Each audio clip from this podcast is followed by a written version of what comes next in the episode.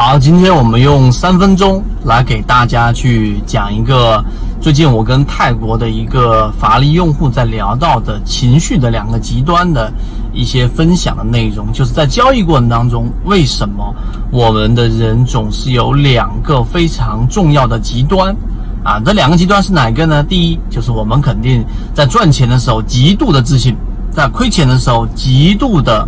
啊，沮丧、自卑，然后对于交易的动作和影响都非常非常的大。那么今天你想一想，为什么在交易过程当中，我们在赚钱的时候那么自信，在亏钱的时候那么那么的沮丧呢？其中有一个非常重要的原因，就是我们把赚钱当成了自己对于成功、自己成功的一个衡量，而亏钱当成了是自己失败的一个标准。所以才会那么想的去证明自己的交易是对的，证明自己能力是强的。有了这样的一种极度的想要快速证明的情绪在，才会有刚才我们说的这一种情绪上的两个极端。这是根基，这是原理。所以当你明白之后，我们说第二点。所以你想一想，在交易过程当中，我们股票市场只是生活当中的一部分。你交易的好，也不代表你是极其成功的，你挣钱了吗？对吧？你交易的不好的阶段性的结果，也不能说明你不好。我们这里回忆一下，为什么这么多很智商高的人、很有成就的人，总是做不好股票？你看牛顿，对吧？这么伟大的这一个，呃，物理学家、科学家，为什么就是没办法把这一个股票给做好，甚至于导致了巨大的亏损？我在有一节课当中给大家去描述过牛顿的整个交易过程和心理上的变化。其实他一开始是挣钱的。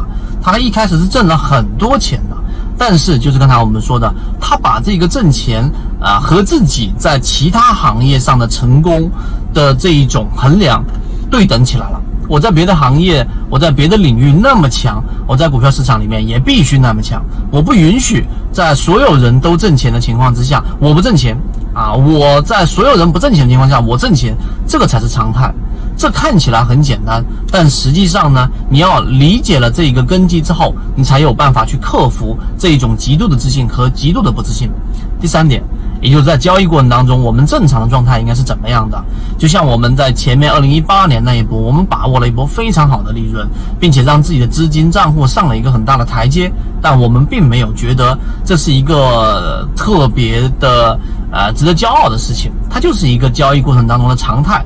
因为这些吃下来的肉，这些储下来的粮，都是为了后面的冬天做准备的。因为冬天很快就来了。二零一九年到现在二零二零年的一季度，整个市场都属于相对比较低迷，有的只是非常小的阶段性机会，大部分的只要一次操作失误，都可以把你的利润亏掉一大半，甚至全部亏回去。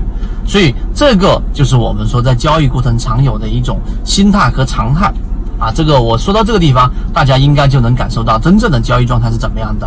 最后，我们今天晚上八点钟邀请了一位资金体量在八位数到九位数以上的我们的这样的一个资金体量的交易者，是我们圈里面的一个法力用户，来给大家去进行进化岛中的一个分享。这个分享内容里面呢，其实就是对于他近期的一个看法。后面陆陆续续，我还会邀请更多的圈子里面的大咖给大家去进行分享。就是我在圈子里面说那句话，可能别人一个小小的内力传输，就可以让你在进化和在你的交易修行过程当中少走一年的弯路。我觉得这个东西很。我们一直秉持着授人以鱼不如授人以渔的理念，给所有的股民提供一个进化学习的一个平台。欢迎大家添加我的个人微信号 KDJ 四四四二，进入到我们的圈子，学习所有的完整版视频和图文操作细节，和你一起终身进化。